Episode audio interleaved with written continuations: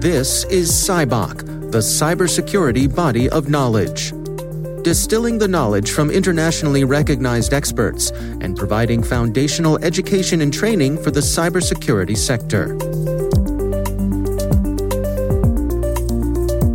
Hello and welcome to CyBOK. I'm Dave Bittner from the Cyberwire. Joining us today is Sasha Fahl professor of computer science at Leibniz University Hanover and a tenured faculty at CISPA Helmholtz Center for Information Security. The knowledge area we're discussing today is web and mobile security.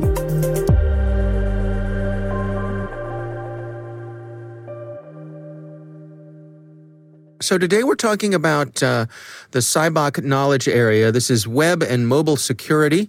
Um, let's just start off with some high level stuff here. Can you just sort of take us through what is uh, what is this knowledge area intended to provide information wise? This knowledge area is uh, like the idea of the knowledge area is to provide an overview of how the mobile and the web um, is connected in terms of security. So um, it is that the mobile and the web they share like common approaches, technologies and have like very similar requirements when it comes to security. Well, let's dig in uh, together. I mean, can we start off with just some basic definitions here when we're talking about mobile, when we're talking about the web? What does that encompass? I mean, we talk about um, obviously uh, mobile devices, mobile apps, more, but more more mobile apps than uh, the actual devices. And when it comes to the web, we are obviously talking about web applications, web servers, web clients like browsers, and um, how they are connected to security. One of the things that the uh, that this knowledge area digs into when it comes to mobile devices is this idea of appification. Can you take us through what that encompasses? Yeah, I mean, uh, the uh, like the, the, the appification phenomenon came basically came up with um, um, the iPhone a couple of years ago, right? So when the iPhone came up and then Android later on, um, what happened was that um, we saw um, like lots of um, small applications popping up, like the there is an app for everything. Came, became a really yeah popular uh, popular quote so um, we have like um, yeah, basically apps for for everything, right? We have mobile browsers, we have banking apps, we have games, we have social networking apps. Um, so yeah, basically um, like apps for for like all the different um, things you can do with your mobile phone. Yeah, there's an interesting little uh, sidebar here where you discuss the rise of the citizen developer, uh, which mm-hmm. is an mm-hmm. interesting aspect of this. Right, right. So um, what we saw before the appification was that um, usually software was written by, uh, yeah, experienced software developers. So um, when the uh, appification came up and we saw so many apps um, popping up in app stores, what happened was that um, it became more and more attractive for many more people to have an app, like many more uh, companies, but also people to have an app, to write an app, and that yeah, the result was that um, we saw many more people writing apps. And that had the impact or the result that um, the typical app developer is different from the typical um, uh, previous software developer um, in terms of experience. And I suppose there's there's less gatekeeping as well. I mean, because of the rise of the app stores, um, you could have a, a sophisticated developer whose app is sitting right next to somebody who, you know, basically uh, uh, strung together a few APIs, um, and and on the App Store, those two apps look pretty equal to each other. Right, and that's a problem for end users, right? So, um, I mean, there is like the Facebook app in the App Store look, looks pretty similar to um, like an, an app written by an amateur, right? By by a novice app, uh, application developer. So um, it's good on the one end, so that um, the um, yeah it's easier to get get an app out and get an app uh, published. But it also has like um, uh, lots of downsides and disadvantages when it comes to application security. As you can imagine i mean um, if you're a if you're novice to the field you're not necessarily um, as experienced when it comes to security. Well we, we discuss appification let's talk about webification. What's going on there? Another um, uh, thing that we learned in the in, in, in this area, mobile and web, is that um, when it comes to, to writing apps or websites, um, and that is where the uh, webification term uh, comes in, is that many of those um, uh, applications, not only websites but also mobile applications, they um, are built on top of um, web technologies. So we we have many. I mean, websites, of course, and, and, and web pages and browsers, they use all the web technology, um, like protocols and, and HTML and JavaScript and all that but also uh, mobile applications. So we have um, um, web views, for example. So many applications on your on a, on a, mobile device, they are not native applications in terms of um, uh, binaries uh, written in C, C++, or take other other languages, but written using um, those uh, same uh, web technologies: HTML, again, uh, JavaScript, CSS, and also HTTP, HTTPS when it comes to the protocol level. And so, with that comes, I suppose, uh, an ease in development, but also security issues as well. Yeah, so um, it is that many um, like of the uh, uh, mobile applications share the same security uh, challenges uh, web applications um, have because of the webification. Um, and we also, of course, saw um, many new um, uh, challenges, not only because um, those um, uh, citizen developers came up, but also because new technologies were introduced. Let me uh, mention um, permission dialogues, for example. So um, modern mobile applications and web applications, they take a different approach when it comes to access control. So um, most uh, people uh, probably are aware of those uh, permission dialogues in, in, in apps, but also maybe in the web.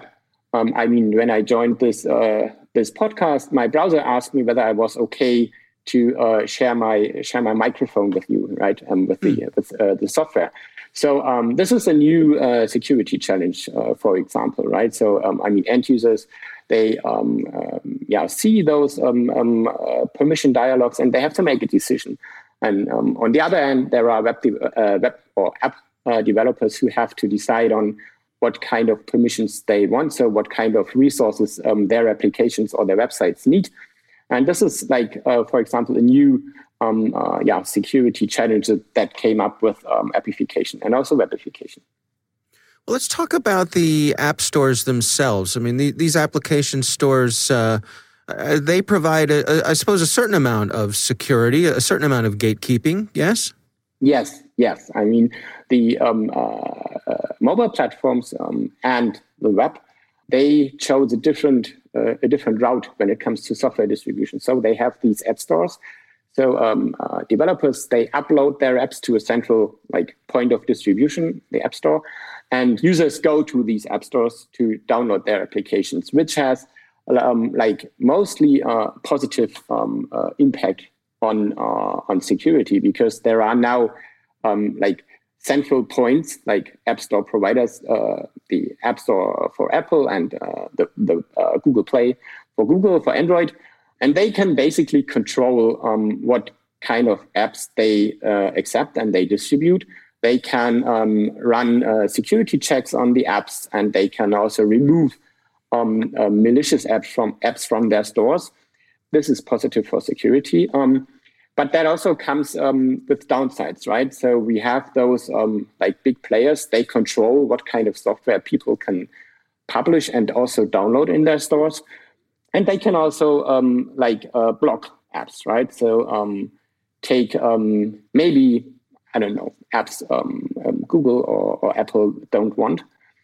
so they can easily block them. So basically uh, positive for security, but also maybe come down um, come uh, with uh, downsides. Yeah. Well, let's talk about sandboxing and and uh, how that can contribute to making these uh, these more secure. What's going on there?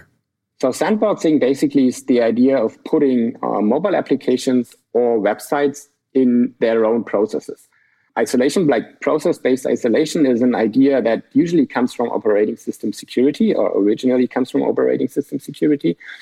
And as I already said, it basically means that a mobile app or a website, they run in their own system processes, which comes with um, positive uh, effects for, for security. So they cannot easily break out um, of their uh, sandbox, for example. So it is not as easy for a malicious app to um, break out of their process and let's say access um, other applications or access resources outside their processes. And the same is true for uh, for websites. I suppose, as, as you say, you know, it's there, there's good and bad to all of this because it could make it more challenging if you want to have interoperability between apps. Um, might be some extra hoops you have to jump through. Right, you need some like usually mobile mobile platforms and also browsers. They provide APIs uh, specifically for that, right? So they provide uh, specific inter-app or inter-website, like inter-process communication channels that allow to exchange information between um, applications or between websites, but that's um, uh, way better uh, like controlled um, than um, imagine there were no uh, or there was no isolation. Well, let's talk about some of the security elements that are that are baked in here. I mean, things like HTTPS and um, certificates and authentication. How do how does how do all those things come into play? They not necessarily have to do with um, with isolation, but let's take HTTPS for example. So the web is basically built on HTTP, the Hypertext Transfer Protocol, and that is like totally fine to transfer information from uh, clients to servers, like mobile applications or browsers to to web servers, for example. But it does not provide security out of the box. So you need to add this um, S to the protocol, turning HTTP into HTTPS, the secure version of HTTP. So that that basic, basically adds um, um, cryptography encryption on top of the HTTP. Um, uh, protocol. And it uses, you already mentioned it, um, certificates mostly on the server side to authenticate servers to browsers or to users of, uh, of browsers, for example. So browsers visit websites, servers basically, and they get those um, uh, certificates presented and they then can check whether um, uh, this certificate is trustworthy by basically checking uh, digital um, cryptographic signatures. Let's talk about authentication then. I mean, both on the the apps themselves and and indeed the the mobile devices, the hardware. Uh, this is an important element. Right. This is an important element. It's basically um, uh, protecting uh, websites or also mobile applications against um, um, um, yeah, malicious users, basically, right? So most people um, are probably aware of usernames and passwords. So passwords are still the most um, like prominent um, authentication uh, mechanism in the web, but also on uh, uh, basically on mobile or in mobile applications. Um, and yeah, they kind of basically um, uh, intend to protect user accounts or, or, or, applications, and they come with um, like lots of challenges. So um, they were basically brought in uh, like decades ago. So passwords are like a really mature uh, mechanism and um, yeah, they provide lots of challenges for users, right? So um, users are ideally expected to have like strong passwords, to not reuse passwords, and all this is like actually more of a challenge for uh, for the authentication part of the CyBOK. But um, yeah, for the web, um, one challenge is to help users deal with um, like uh, yeah lots of uh, different accounts they have and different um, yeah, basically passwords they need to deal with, and um, ideas to to help them um, in this regard um, mostly are, um, uh, for example, password managers that um, are intended to help users, yeah, uh, dealing like lots of different and but also uh, secure passwords in the web, but also on mobile applications. Yeah, we, I've seen uh, lately more and more websites, it seems, are actually you know, checking passwords against breach databases. So if you try to use a password that's shown up in a one of the databases of breaches, they'll let you know and say, you know, you, you probably shouldn't use that password. Exactly. That's a, a relatively new mechanism in the web um, to protect yeah, users against weak uh, against using weak passwords or reusing passwords. Well, let's move on to the section that discusses the client side vulnerabilities and, and, mitigations. Can you take us through what are some of the primary things you cover in this section?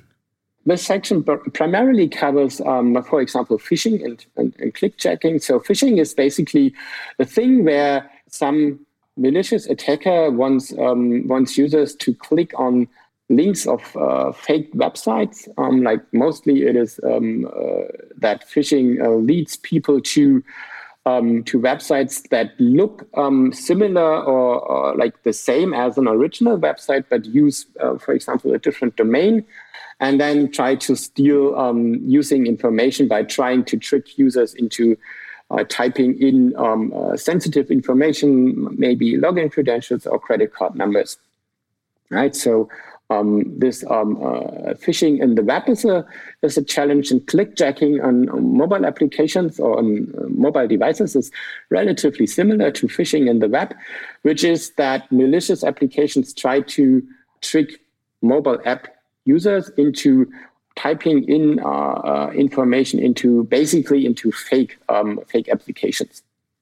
Yeah, so this is one of the uh, client side challenges we go through. We then uh, talk a bit about uh, client side storage and physical attacks against uh, against clients, basically against um, mobile applications. So we um, know, for example, smudge attacks which are um, on your like mobile device screen. You, um, I don't know, are using uh, unlock patterns, for example, and you use your fingers by like basically uh, going over your screen, and um, this um, leaves um, yeah oily smudges of users' fingers um, on the unlocking device, and then this uh, might allow uh, attackers to uh, reverse engineer your your unlock pattern, right? Yeah, it's fascinating that, you know, I, I, think as much as we think about these things existing in the digital domain, that mm-hmm. many of the vulnerabilities are in the physical world itself. Right, right. I mean, that is true for, for uh, let's take the smudge attack again, or shoulder surfing also, right? We use, um, um, uh, uh, yeah, mobile, mobile devices a lot for using apps, for surfing the web. And imagine you're like, um, I don't know, sitting in a train or uh, sitting in a like a public place, typing in sensitive information um, uh, using your device, and people like look over your shoulder, and um, by that learn, um, I don't know, passwords, pins, uh, credit card numbers um, again. Right. Well, let's move on to the server side vulnerabilities. What are some of the uh, concerns there? So on for the server side or on the server side, um, we are particularly uh, concerned about um, yeah, injection vulnerabilities. Um, so um, this is um, a lot about uh, like really typical um, injection vulnerabilities and SQL injection, for example. So we have um, like in uh, many uh, web applications on the server side, um, a database in the backend to uh, like store and retrieve information. And we usually like manipulate those databases by uh, typing in or asking users to type in information into uh, um, uh, web applications, for example, usernames and passwords, right? So you type in a username and a password into a form on a website, and what happens behind the scenes is that information goes to uh, the web server and goes to the database, and then basically comes back with yes, authentication was successful. Yeah. So, um, but like one possible vulnerability here is that people might be able to not type in um, yeah intended information, username and password, but some um, um, SQL command, for example, some code into those fields. And this might, in the in the database or for the database side, trigger some um, some events on the database, such as um, giving out all um, usernames and password or um, deleting the entire database. So we have those types of injection attacks on the server side, for example. We have what else do we have? What else is um, um, we have cross-site scripting attacks, for example. So um, many websites and also um, uh, um, mobile web uh, applications they um, heavily rely on on JavaScript. So dynamic uh, the dynamic execution of scripts in websites, which yeah, in some way manipulate um, the, the DOM of a website, for example. And what we typically have is that the JavaScript comes from the server and is then executed on the client in the browser. And this is totally fine, and this is totally mostly totally okay because it was intended by by the developer. But what could happen is that some malicious um, attacker is able to inject a JavaScript into uh, into a website, for example, by um, adding some uh, some JavaScript code to a URL, or by um, adding some JavaScript um, to a website, for example, uh, through typing in some information into a form where you can like um, uh, type in some text and this text might not necessarily be text but could be uh, javascript code and this then would be sent um, to people who visit the website. And this could be malicious code. And of course, so you point out that um, there's a human error as a factor here, where you, you could have just simple misconfigurations on your server. Right. This is what what what what happens in in like many cases, is that um, some administrator or some developer um, writes some uh, some web application or configures some server, and um, leaves those components vulnerable to to attacks. And this, in many cases, it comes because um, components not necessarily come with um, secure configurations or secure settings by default so um, administrators, for example, might choose insecure um, crypto algorithms to um, for HTTPS, for example, or they might use some weak certificates, for example, for HTTPS. And all this can happen and happened in the past, is still happening, and has a negative impact on our um, app and web security.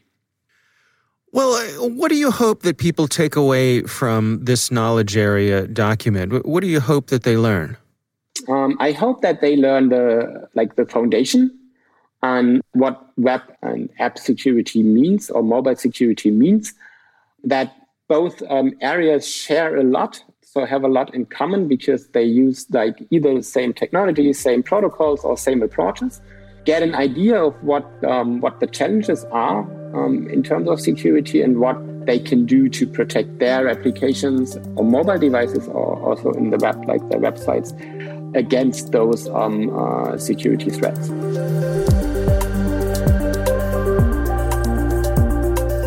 Our thanks to Sasha Fahl for joining us.